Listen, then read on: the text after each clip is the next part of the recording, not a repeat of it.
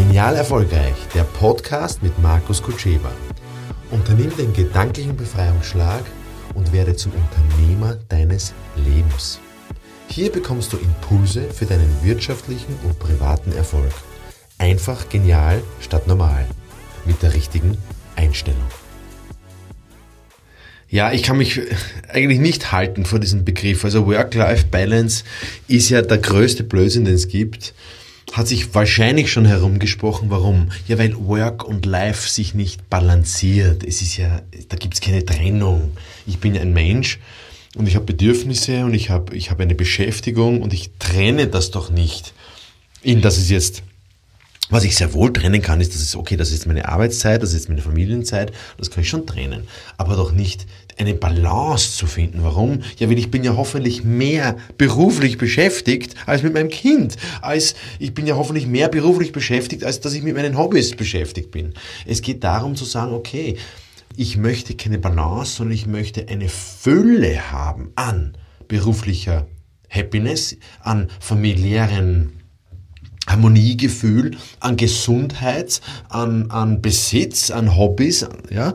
Und ich möchte aber nicht unendlich viel Zeit haben für meine Hobbys, sondern ich möchte meine Hobbys genießen können, dann wann ich will. Ich möchte äh, genügend Geld haben, dass ich davon leben kann.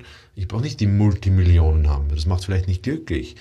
Äh, Glück entsteht ja aus meiner Sicht, wenn ich grundsätzlich happy bin mit dem, was ich mache.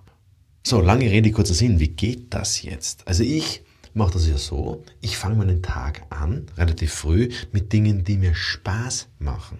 Das heißt, bei mir ist Rennradfahren oder Eisbaden oder Laufen gehen oder Sport oder vielleicht mit meiner Tochter im Urlaub irgendwas machen oder am Wochenende was machen, ja. Ähm, das, was mir Spaß macht. Erstens. Zweitens plane ich ein Zeit für die Familie. Es geht nicht darum, dass ich jeden Tag Zeit mit der Familie habe, sondern es geht darum, dass ich die Zeit einplane in der Familie ich mache das wochenweise. Das heißt, wie viele Stunden brauche ich mit mir? Bei mir sind es hm, zwischen 7 und 14 Stunden brauche ich in der Woche für mich. Die plane ich mir ein. Ähm, wie viele Stunden hätte ich gerne, nicht braucht irgendwer anderer, hätte ich gerne mit meinem Kind? Das sind ungefähr sieben, ja, ich würde sagen zwischen sieben und zehn Stunden. Also unter der Woche, ja? Montag bis Freitag. Wochenende ist bei mir, wird nicht geplant, äh, weil da passieren die Dinge, die halt passieren. Ähm, aber so unter der Woche brauche ich mit meiner Tochter zwischen sieben und zehn Stunden. Wie viele Zeit, wie viel Zeit brauche ich mit meiner Frau? Wie viel hätte ich gern? Naja, hm, auch irgendwas so zwischen fünf und zehn Stunden in der Woche, Montag bis, äh, Montag bis Freitag ja, ich würde so gern mit meiner Frau Sauna gehen. Ja, dann tragst du ein, wann du mit deiner Frau in die Sauna gehst. Wenn du es nicht eintragst, wenn du dich nicht committest für die Beziehung, wird es nicht stattfinden. Ich erlebe wahnsinnig viele Leute, die etwas zusagen und dann nicht tun.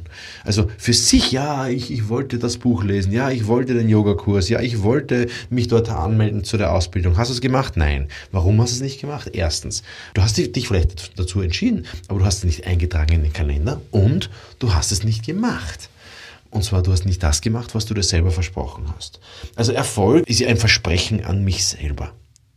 Ganz wurscht, was du unter Erfolg verstehst.